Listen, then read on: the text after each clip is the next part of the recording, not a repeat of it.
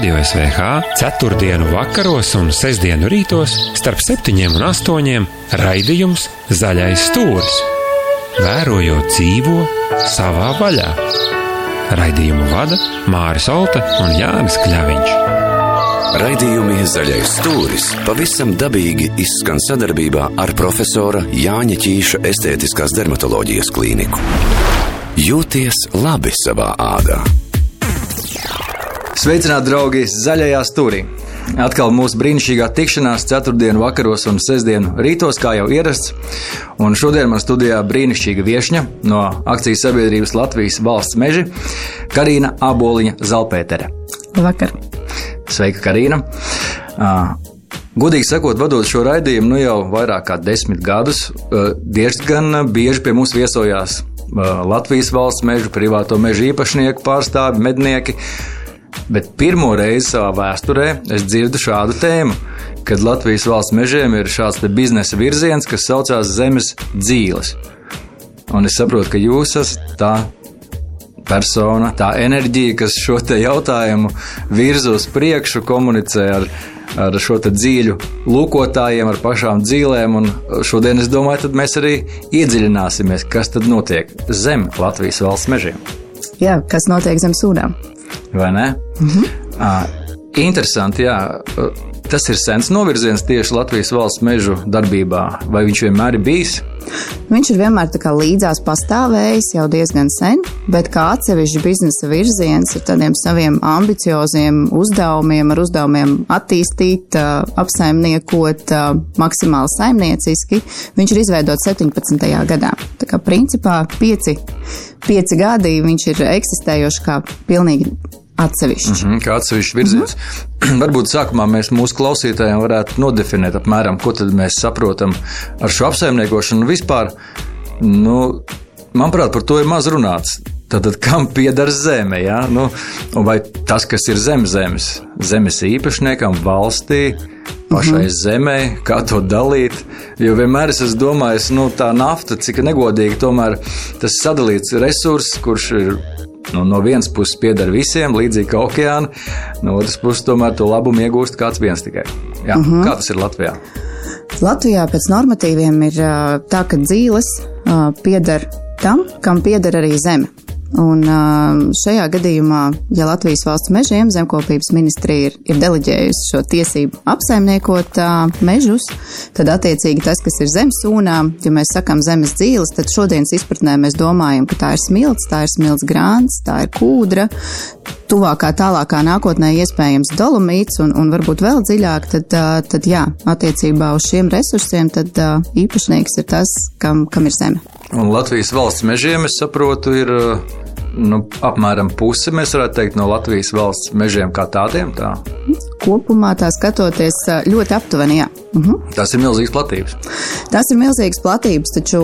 Um, attiecībā uz, uz zemes dzīvēm, ja mēs skatāmies uz tām iespējām, kādas ir, tad, tad tur vienmēr ir jāņem vērā un jāpaturprātā, ka līdzīgi arī kā mežos, mēs skatāmies, tur ir gan ceļi, gan dabas aizsardzība. Tie ir faktori, kas ir jāņem vērā līdz ar to tā platība, kurā tiešām ir būtu iespēja iegūt šīs dzīves, visu, kas ir zem sūnām, viņa krietni vien samazinās. Mm -hmm. Domājot par to, jā, ka mums ir arī citi mērķi, ne tikai biznesa mērķi, bet ir arī tad, tad gan vidas mērķi, gan, gan sociālie mērķi.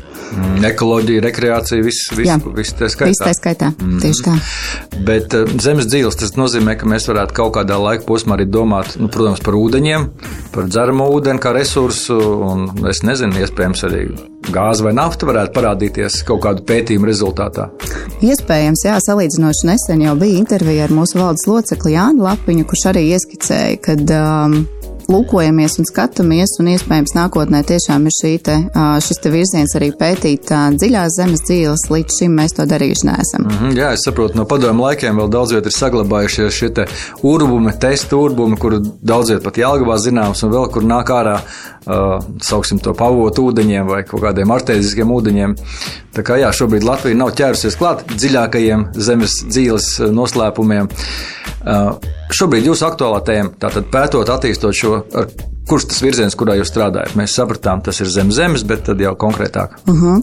Ja mēs runājam par tādām prioritātēm šobrīd, ja šobrīd, kas ir mūsu fokusā, tad um, viens no virzieniem ir uh, pieejamības nodrošināšana, proti šī resursa uh, pieejamība, lai neapstātos kādu valstī nozīmīgu objektu būvniecību, piemēram, Rail Baltica. Mēs šobrīd arī ļoti gatavojam, gatavojam un pētam, kuri tad ir tie karjeri, kur mēs potenciāli šos milzīgos miljonus kubikmetru varētu piedāvāt kā viens no, viens no partneriem un resursa piegādātājiem. Tāpat arī vienlaikus paturot prātā, ka pēc tam, kad būs uzbūvēti šie grandiozie ķekavas apveceļš, Rail Baltica un vēl citi plāni, kas ir, par ko arī Latvijas valsts ceļi ir runājuši savā tad attīstības vīzijā līdz 40. gadam.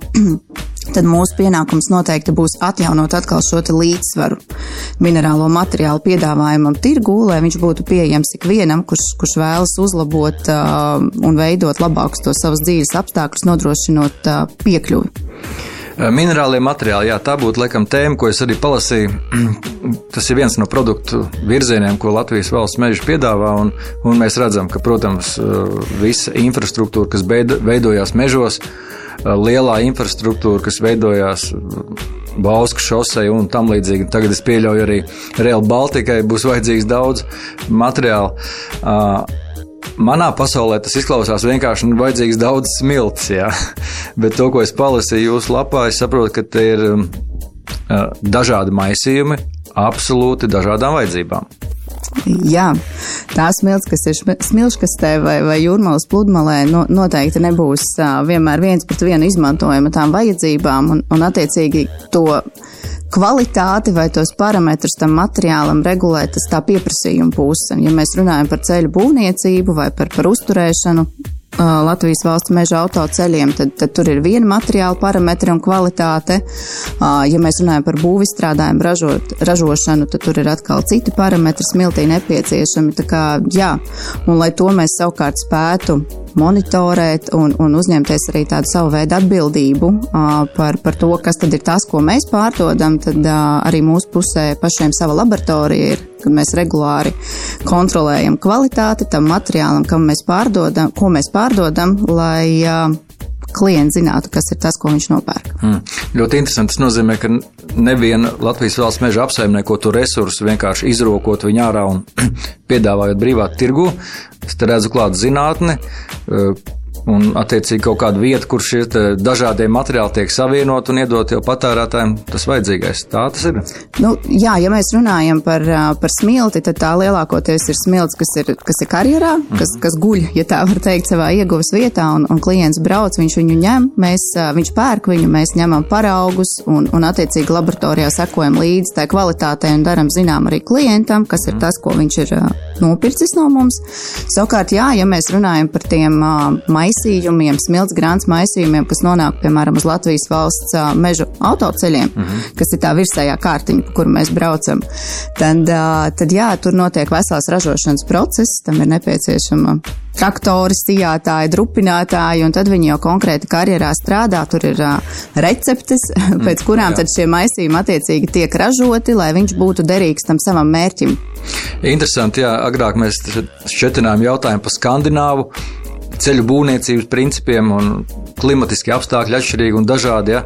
Tas nozīmē, ka šeit zinātnē kaut kā ir, ir klāta klātesošā, domājot par to, kāds būs tas maisījums, kāds viņš Latvijai ir visvajadzīgākais, izdevīgākais, izturīgākais. Nu, pilnīgi noteikti zinātnē ir arī tajā pusē, ka tā maisījuma vajadzību, ja viņa parametrus jau definē tas, kādam mērķim tas ceļš tiks izmantots. Mm -hmm. Un, teiksim, ja mēs runājam par meža autoceļiem, tad, tad tur pilnīgi noteikti jārēķinās ar to slodzi, ka tur tiks transportēti koku materiāli ar kokvedējiem. Jā, tieši tā.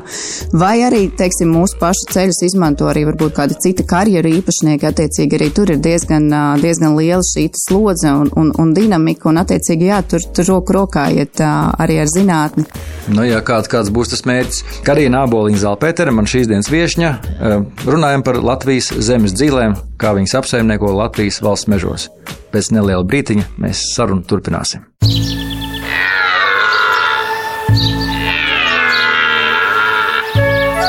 Rādio SVH 4. vakaros un 6. rītos starp 7 un 8 raidījums Zaļais stūris. Vērojot dzīvo savā vaļā. Raidījumu vada Māris Olta un Jānis Kļaviņš. Raidījumi Zaļais stūris pavisam dabīgi izskan sadarbībā ar profesora Jāņa Ķīša estētiskās dermatoloģijas klīniku. Jūties labi savā ādā! Tā, draugi, zaļajā stūrī Karina Aboliņa, Zelpētere, Latvijas valsts mežu, zemes, dzīves vadītāja. Pārstāv. Pārstāv, pārstāv jā. jā. Noteikti jūs tur vairāk esat šajā komandā, vai ne? Vēl man interesē, kā tad šīs karjeras tiek plānotas. Nozīmē, no sākuma nosacīt tiek ņemti paraugi, nezinu, visā teritorijā, un tad mēs saprotam, veidojas kaut kāda karte, kur tad mums kāds materiāls ir, un kā tad mēs šo karjeru tīklu, sauksim tā, veidosim. Uh -huh.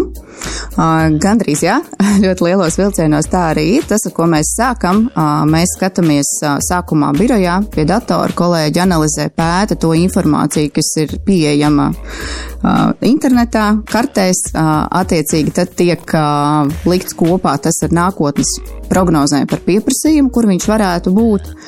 Un tad, saliekot kopā šo informāciju, tiek pieņemts lēmums, kur tad mēs jau dosimies tālāk dabā meklēt. Un, un tad ir šī priekšspēja, kuras laikā mēs veicam urbumus, skatāmies, būs, nebūs, mhm. cik dziļi tas materiāls ir, kādas kvalitātes viņš ir, un tad pieņemam lēmumu par to, vai tad mēs veicam tādu pilnu geoloģisko izpēti, kur tad ir mums pakalpojums sniedzēji, kas, kas tiešām ar lielām iekārtām brauc jau un, un taisa vairākus urbumus no, noteiktos attālumos, nu tur sarežģīti, mm. sarežģīta viss tā aprēķina būšana, bet pēc būtības, jā, tajā brīdī, kad mēs saņemam jau šo, tas, šos rezultātus no geoloģijas geoloģiskās izpētes, tad, tad jau mēs analizējam tālāk šai vietai, mm, kādi ir dabas ierobežojumi. Vai tur tuvumā atrodas maisaimniecības, kādas viensētas, kā būs ar šo materiālu transportēšanu, kāda varētu būt piekļuve šim karjeram, kādas varētu būt ūdens atvadīšanas iespējas, ja tur, teiksim, ieguve zem gruntsūdens līmeņa izskatās.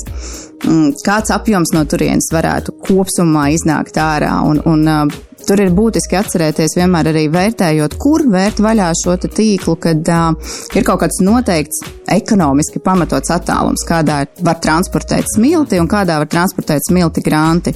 Smiltī nu, plus mīnus 20, um, 30 km attālumā. Tik tuvu tomēr, jā. Jā, jo nu, tās visas attiecīgi pēc tam ir mūsu klientu izmaksas, jo tālāk viņiem ir jātransportē smilts, jo gala rezultātā tas kubikmetrs objektā maksā uh, krietni dārgāk. Un, jā, tā kā liekot visus šos aspektus kopā, tiek pieņemts lēmums par to, vai mēs varam vaļā šo konkrēto ieguves vietu vai nē. Un, ja mēs viņu varam, tad jau ir attiecīgi viņas aprīkošana, un tad jau mēs gaidām pirmo klientu uz pirmo kubikmetru. Jā, noteikti jārēķina, vai vispār ir izdevīgi rakt vai labāk audzēt mežu. Jā, tieši tā, jo nav jau pašmērķis uh, smelt dzīves ārā. Mūsu, mūsu mērķis un uzdevums arī kā uzņēmumam kopumā ir skatīties, kā mēs no tā hektāra, kas mums ir uzticēts, apsaimniekot, kā mēs no viņa varam dabūt ārā lielāko labumu, tāpat laikā ar atbildību pret vīdi, ar atbildību pret sabiedrību un, un ar atbildību pret, pret biznesu un nozari, kurā mēs esam.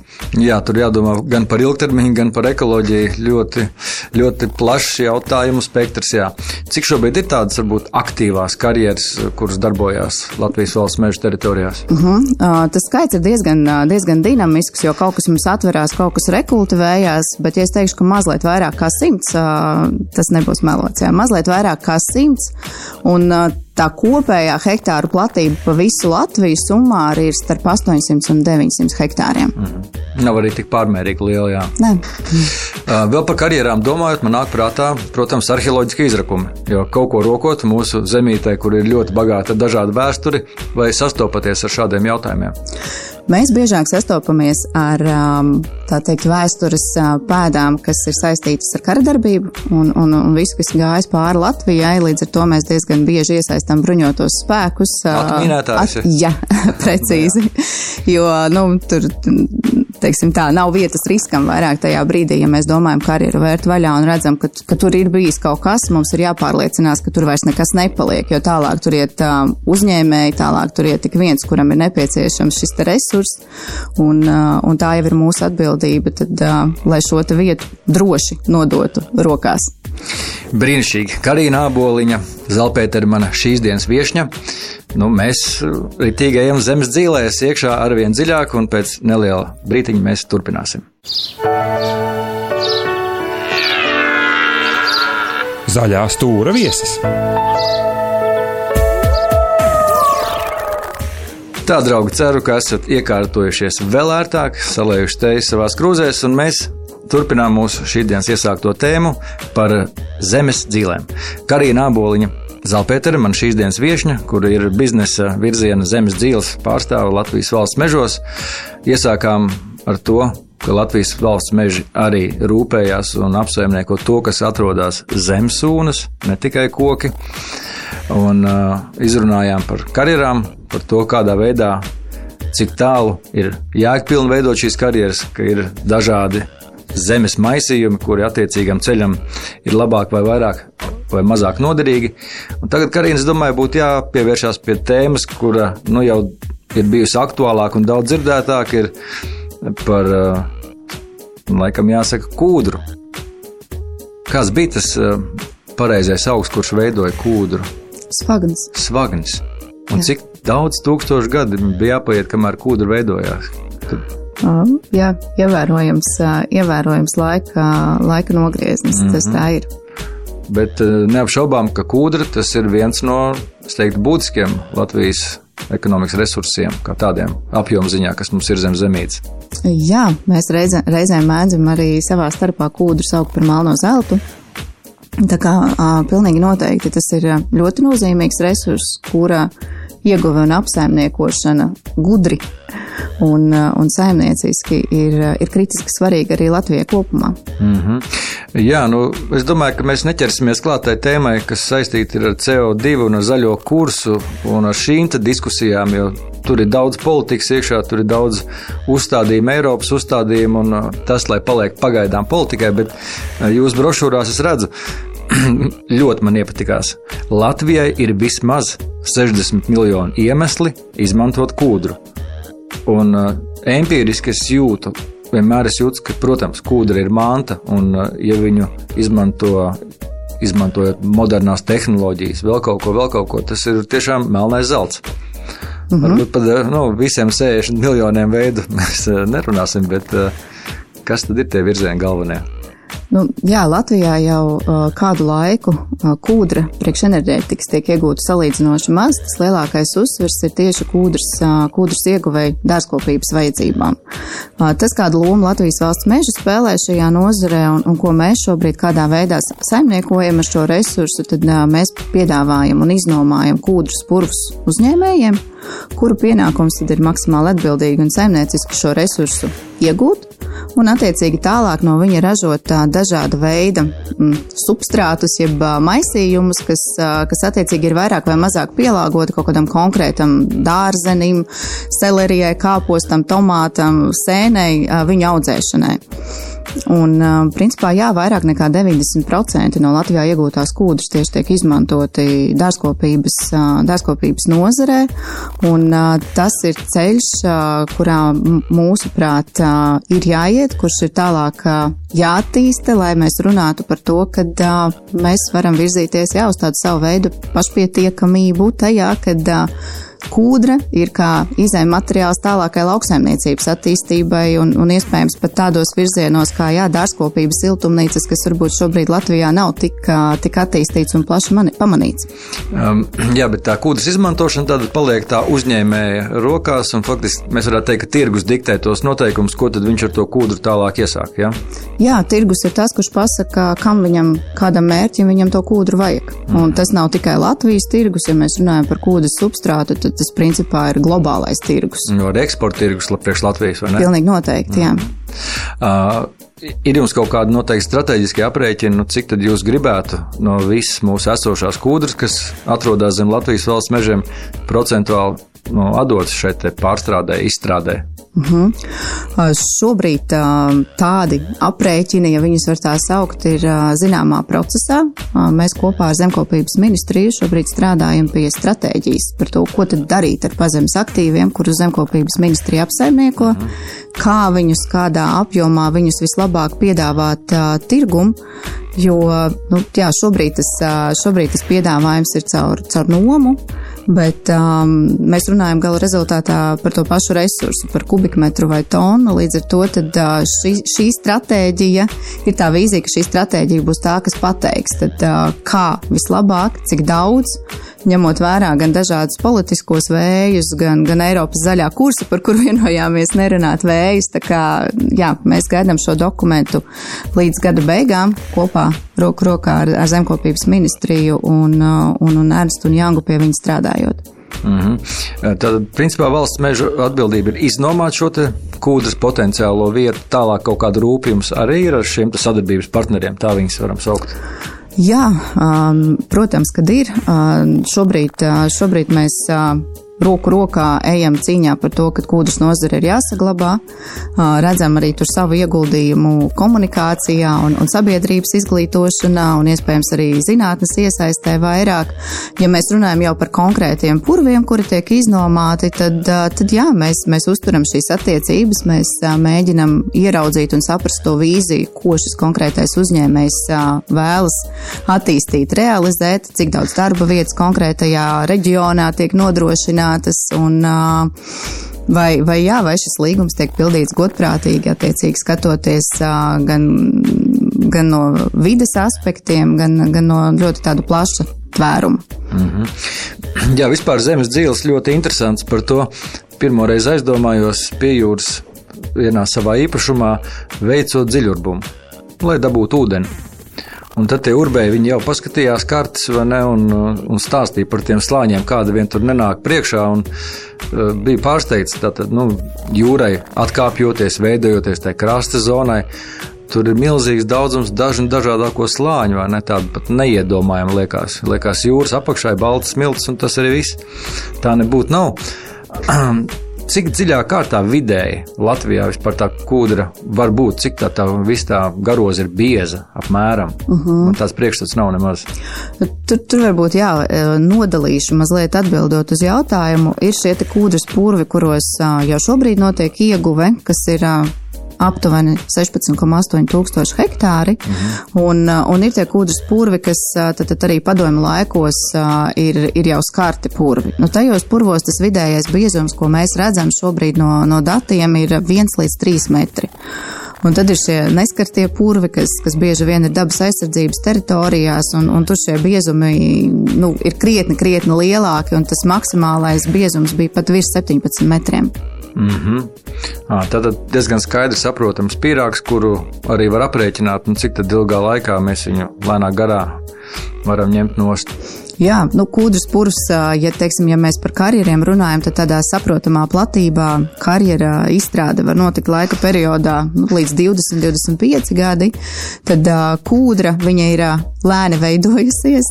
Šis bizness arī lēni varās vaļā. Ir nepieciešams diezgan liels laika nogrieznis, lai kūdras ieguvu vispār uzsāktu. Un, attiecīgi, pēc tam šī pati izstrāde ir, ir vairāki gadu desmiti. Nu, šobrīd likums mums ļauj iznomāt kūdras purvus pat līdz 75 gadiem gadiem, bet, mm. bet ir indikācijas, ka atsevišķos purvos pat tas varētu būt vēl ilgāks laiks, lai to resursu iegūtu. Tas ir tehnoloģisks procesa jautājums, ka viņi nevar tā kā ātrāk izsmelt līdzīgi kā karjerā ārā.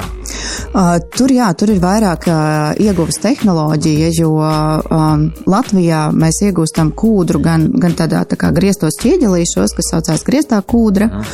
un uh, tur ir milzīgs roku darbs, uh, ko, ko, ko piesaista mūsu sadarbības partneri. Joprojām roku darbs, jā? Jā, joprojām.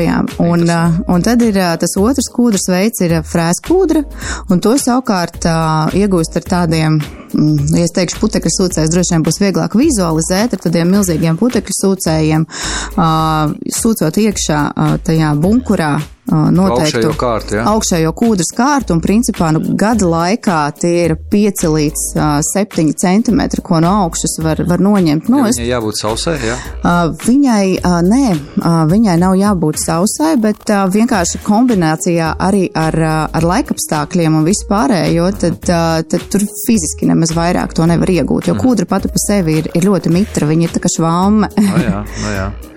Interesanti, jā. Agrāk, kad es braucu motokrosā, es eh, vienmēr lielījos, ka jebkuras Latvijas reģiona grunts paraugas var atpazīt pēc garšas. Nu, jo motocross ir tāds sporta veids, kur tu ļoti daudz izgaršo, kā teikt, vietējo zemes dzīvi labumu. Es domāju par kūdru. atšķirās arī kūdras kvalitāte no vietas uz vietas. Nezinu, Latvijas kūdra no spāņu kūdras, vai viņiem varbūt nav kūdras. Uh -huh. uh, noteikti atšķirās arī Latvijā šie te, uh, purvi savā starpā. Uh, ja mēs runājam piemēram, par dziļāku latgales purvu vai, vai kurzemes purvu, tur, tur ir manāmas šīs atšķirības kvalitātē, un, uh, un savukārt tas atkal nozīmīgu lomu spēlē tajā, ko tu kā rezultātā no tās kūdras var iegūt. Uh, vai sajustu tā uh, bez laboratorijas iesaistes, varbūt kāds uztrenēts mūsu sadarbības partneris tiešām to jau var uz aci pamanīt ar smaržu vai kā citādi tādiņi, bet, bet, bet jā, kūdra atšķirās. Mm -hmm. Tā vajadzētu būt. Mm, runājot par dzīvēm, skaidrs, ka Latvijas valsts mežos ir ļoti daudz dažādu ezeru. Sapropels un tā tēma nav aktuāla. Nevirmo riņķī kaut kad pumpēt ārā, jo agrāk es zinu, ka bija tas. Jā, bija sapropelis un, un dūņas un skaistumam un, jā, jā, un tā tālāk. Ir šobrīd tik pa laikam pie mums vēršās kāds, kāds uzņēmējs ar jautājumiem par, par sapropeli, par sapropeļu ieguvi. Pagaidām to ideju un šo produktu neesam attīstījuši tālāk. Uh mhm. -huh. Jā, kas zina, tehnoloģijas mainās, un tas, ko mēs zinājām vakar, nav aktuāls jau rīt, un vispār neiedomājas lietas. iPhone 8 jau drīz vai 9. Karina Aboliņa Zalpētere, man šīs dienas viesņa, runājam par Latvijas zemes dzīvēm, kā viņas apsaimnieko Latvijas valsts mežos. Pēc neliela brītiņa mēs sarunu turpināsim.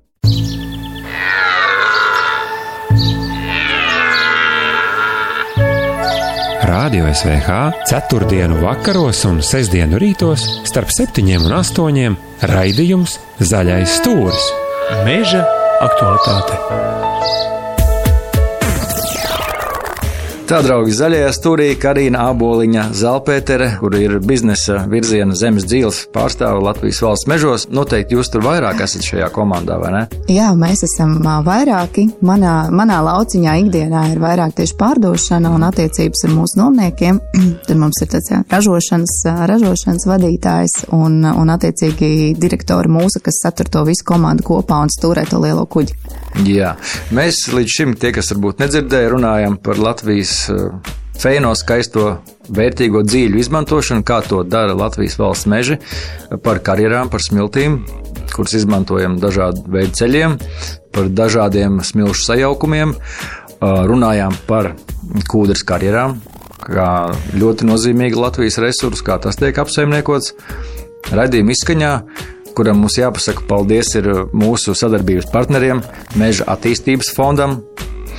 Mēs kā aktualitāte, kur varētu būt tiešām aktuāla ikvienam sabiedrības loceklim, ir jautājums. Mēs kaut ko izrokam no zemes.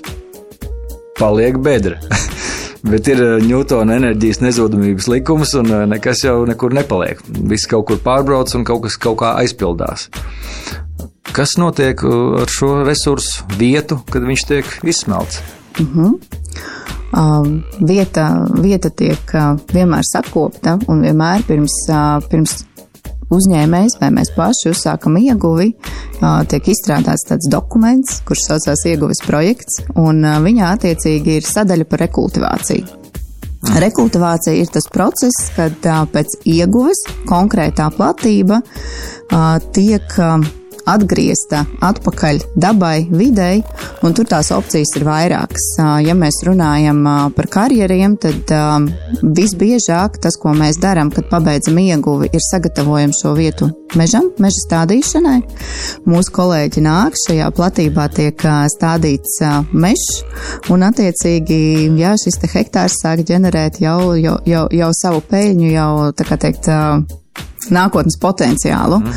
Uh, retāk, ir, uh, retāk ir kādi dīķu izveidošana, un um, savukārt par purviem runājot, tad uh, purvu rekultivācijā man gribētos teikt, ka mēs vēl ļoti daudz mācāmies, mums vēl ir ļoti daudz jāmācās, bet, uh, bet pēc būtības arī purvs ir tā, tā vide, kura tiek atgriezta atpakaļ dabai. Mm -hmm. Un uh, Latvijā uh, šobrīd arī Latvijas valsts meža pusē tas viens no populārākajiem rekultivācijas veidiem ir apmežošana apsaimniekošana, attiecīgi arī šīs vietas sagatavošana meža stādīšanai. Tur ir savukārt atkal zinātne pieslēdzās, kādiem tur nosacījumiem ir jāizpildās. Lai, ko stādīt, jā. Jā, ko stādīt un vai tur nepieciešams kāds mēslojums, cik biezā slānī tā kūdra ir atstājama. Uh, savukārt pavisam nesen uh, bijām pieredzes braucienā uz Kanādu pie Kanādas partneriem, kas, uh, kas kūdras nozarē uh, arī ir atbildīgi, tā skaitā par šo rekultivācijas procesu. Uh, viņiem lielākoties atkal notiek šī purva atgriešana atpakaļ purvainajā vidē. Tas ir tāds, kā viņi saka, ka to, ko mēs paņēmām, to mēs arī atgriežam atpakaļ sabiedrībai. Mm. Tā kā, tas jā. nozīmē, viņi kaut kā ūdeni piepildu vai? vai? A, nē, tur, tur tas process ir, tur tas process ir tāds, ka viņi nolīdzina to ieguves lauku, ja mēs par Kanādu, tad viņi nolīdzina ieguves lauku, tur ir ļoti svarīgi atgriezt atpakaļ mitrumu, bet lai viņš nebūtu pārāk, pārāk liels. Un viņi no, tā, viņi viņu sauc par donoru platībām, viņi no viņām ņem šos sfagnu, sfagnus uh mhm. -huh. un kaisa pa to ieguves lauku pa virsu. Tad tiem sfagniem liek virsū plānā kārtā sienu Un, un tad pa virsmu ir šis minerāla mēslojums. Un tā, kad mēs, tā, kad mēs bijām šajā vizītē, tad viņi mums rādīja dažādus laukus, dažādos vecumos, un principā tāds desmit gadus atpakaļ rekultivēts lauks izskatās jau nu, ļoti tuvu tam, kādu mēs esam pieraduši redzēt to puru ikdienā arī te Latvijā. Ar visu to puru virskārtiņu ar mētrām jau kaut kādām jau jā, jā, jā, jā, ar, ar, ar spagnu sūnām, ar kaut kādiem mazākiem, lielākiem kociņiem un, un visu, kas ir raksturīgs jā, šeit puru vidē. -hmm. Cik ļoti interesanti, jo no nu, vienas puses liekas, ja mēs rokam dziļumā, tad tur veidosies no ezers dīķis ūdens. Es nezinu, kas ir sēdes purvos, kā tur ir izcināts. Tie, laikam, viena no senākajiem purviem. Latvijā. Jā, sēdes purvi ir, ir diezgan, diezgan sarežģīts un ļoti izaicinošs jautājums arī priekš mums pašiem, ja mēs domājam par, par rekultivāciju, jo tur šis ūdens līmenis ir ļoti, ļoti augsts. Un šobrīd tā ieguva var notikt tikai tādēļ, ka, kad mūsu nomas partners rūpējās un regulē šo ūdens līmeni ar, ar, ar iekārtu palīdzību. Un, um, Ja es nekļūdos, tad uh, ir pat ministru kabineta noteikumi, kas nosaka, kā tālāk šis purs ir rekultivējams, bet, uh, bet tur visticamāk būs apūdeņošana, jo meža sastādīt tur nebūs iespējams tieši dēļ šī te, tā, ka ja kāds izslēgs tos slēdžus, tam tā iekārtē, kas regulē ūdens līmeni šobrīd uh, sedus purvā, mhm. nu, tad, tad tur būs viens vienīgs dīķis milzīgs visam pāri. Nu, liekas, arī jaunu ezeru sistēma principā jau arī nav sliktākais veids, kā domāt par rekultivāciju, vai ne? Kaut kur tas noderīgs noteikti varētu būt. Pilnīgi noteikti, jā. Mm -hmm, interesanti. Pa purviem kā vispār ekosistēmas sastāvdaļa jau arī noteikti jūs domājat, aizdomājaties, jo zinu, daudz vietas, sevišķi aizsargājumās teritorijās, speciāli tiek meliorēti purvi.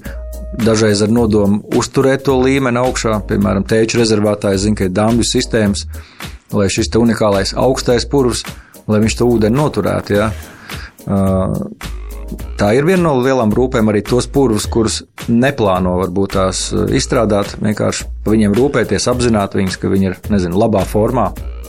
Es domāju, ka pilnīgi noteikti tā ir viena no rūpēm. Viņa gan nav mūsu ikdienas rūpēm, mūsu fokusā, zemes dzīve fokusā, bet jā, jo kūdras ieguva pati par sevi, lai viņu varētu iegūt kūdru, tev ir tas ūdens jānosēdina.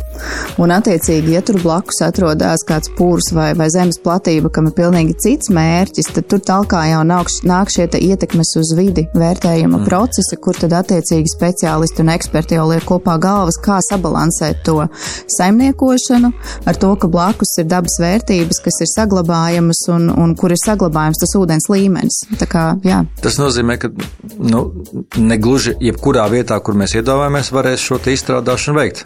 Pilnīgi noteikti. noteikti? Jā, pilnīgi noteikti. Domājot par šīm karjerām, kuras veidojās, nu skaidrs, vienkāršākā versija izrakām varbūt ne pārāk dziļu, varam apmežot. Bet, ja nu nevaram, ja nu jārok ir vispār, kuros brīžos ļauj rakt zem ūdens līmeņa jau? Mm -hmm. Tas arī vien speciāli atļauj vajadzīgi. Tas ir nākamais tāds levels? Ja? Tas, tas ir, jā, teiksim, jau tajā ģeoloģiskajā izpētē, kad mēs dodamies jau urbt un skatīties, kas konkrētajā vietā ir, tad, tad jau mums ir jāsaprot, vai, vai tur ieguva mūsu interesēs arī zem gruntsūdens līmeņa vai, vai tikai virs.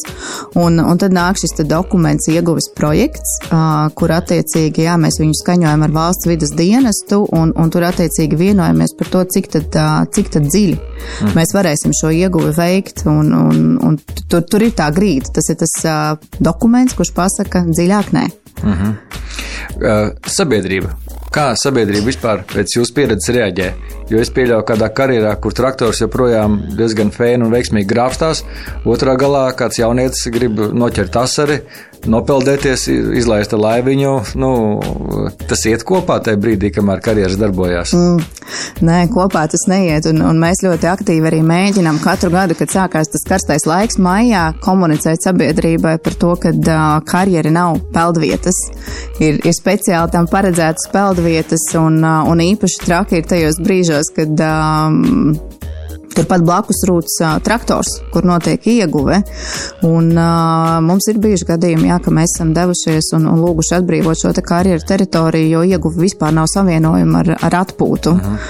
Un um, attiecībā uz astarīšiem tie tur nepeld, bet, uh, bet pieminēja asarus. Un um, tas, ko mēs vēl darām, lai noteiktu to apjomu, ko mūsu klients ir iegūs un aizvedis prom no karjera, tad uh, mēs šo apjomu uzmēram. Mēs viņu uzmēram topogrāfiski. Uh, un, uh, protams, ka uh, tajās vietās, kur ieguve ir zem ūdens, un tad, kad ir kāds janvārs, februārs, kur ir uzcelusi pa virsmu ledus kārta, tad mums ir tāds joks, ka jā, mūsu pakalpojums niedzēja, kas tur dodas, vai kolēģi, viņi ir kā absolūti bezcerīgi zemledus makšķernieki, jo viņiem tajā ledu ir jāuztais aptuveni tur, nu nezinu, 20 līdz 50 turbumi, skaidri zinot, ka tur zivs nebūs. Jā, jā.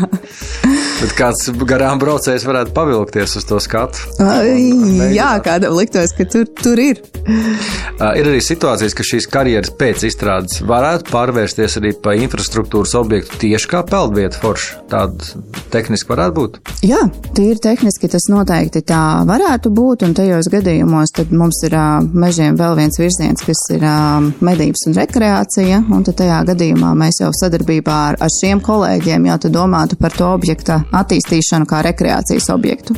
Jā, jo bieži vien tās smukās, tiešām mīkstās jūras smiltiņas kaut kur meža vidū ar, ar skaistu ūdeni, nu, ir, atceros, Liepājā, ja nemaldos, jā, tur ir atpūtas kempings tāds, kur ar meža vidu agrāk bija karjeras, šobrīd izveidots no vienas puses kempings, no otras puses virvju atrakcija parks, tad peldvieta, nu, viss, kā teikt, ļoti harmoniski tur darbojās kopā. Uh mhm. -huh.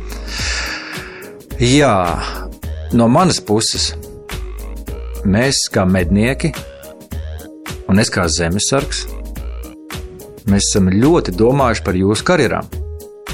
Un iespējams, jums pat nav nojausma, kādā, kādā kontekstā. Varētu minēt tā mērķa izvietošana. Mm, tuvu, silti. silti. silti. Tā ir skaitā, jā, mērķi. Kaut kādi treniņi droši vien, vai ne mācības? Šautuvi. Šautuvi. Uh mhm. -huh. Šautuvi, jo šobrīd šautuvi problēma Es runāju kā civilpersona, bet es zinu, zemesardzēju problēmas šautuvēm, eh, medniekiem nav šautuvju, kur trenēties. Un šie šautuvas noteikumi paredz to, ka jābūt šim aizsargu valnim gan sānos, gan tajā galā projām. Ar ko mēs saprotam, ja gribās tālu šaut, nemaldos kilometru šaujot, ir jābūt sešu metru valnim. Tas nozīmē pļavā uzbērt tādu valni, tad divu kilometru garumā, nu, to neviens nekad dzīvē neatļausies. Taču izstrādāts karjeras tur šis valnis jau, kā teikt, dabīgi veidojās, jo mēs ejam uz leju 6 metru un tas sānu valnis ir. Vai potenciāli vispār varētu, varētu arī tas tā strādāt, izstrādātās karjeras tiek dotas nomā šādu aktivitātu, aktivitāšu veikšanai? Mm. Jautājums labs. um, par tām malām un vāļiem domājot, tajā brīdī, kad karjeras tiek rekultivēts, um, mēs par viņu jau domājam ieguves procesā, un viņš nevienmēr būs stāvs. Es nezinu, es uh, esmu bijusi medību vērotājs no, no malas, tāpēc, uh, un arī, jā, līdz ar to man varbūt nav tā izpratne par to, cik stāvam ir jābūt tam valnim, lai, lai, lai varētu šaut un trenēties šajā šaušanā. Bet um, nu, tas, tas mūsu gala nodevums, jeb tas, ko mēs atdodam tālāk mūsu nākamajam biznesa virzienam uzņēmumā, atkarībā no tā mērķa, bet bieži vien tās ir ļoti, ļoti lēzenas un, un līdzenas nogāzes, kas, kas tiek apzināti nolīdzinātas, lai tad viņu varētu izmantot tur meža stādīšanai, piemēram. Um, par šautuvju iznomā, par karjeru iznomāšanu šautuvēm. Mm, Man uzreiz tā atbilde nemaz tā nebūs. Brīnišķīgi. Tas nozīmē, ka mums ir eh, iemesls nākamajai sarunai, varbūt šajā virzienā padomā. Jā. Brīnišķīgi. Paldies liels! Karina Aboliņa, Zalpētere, man šīs dienas viešņa atklāja priekš manī milzīgs noslēpums par to, kas notiek mūsu zemes dzīvēs un cik daudz resursu mums vispār ir zem kājām. Mēs kā seņotāji, mednieki, makšķernieki bieži vien neapzināmies to, pa ko staigājam. Paldies liels, tev kā atnāci! Paldies! Mēs iesākām brīnišķīgu jaunu tēmu. Ja man izdosies nākamā saruna par mednieku karjeru izveidi Latvijas valsts mežu izstrādātajās karjerās, tad mēs noteikti tiksimies arī šeit, zaļajā stūrī. Pilnīgi noteikti. Uz sadzirdēšanos!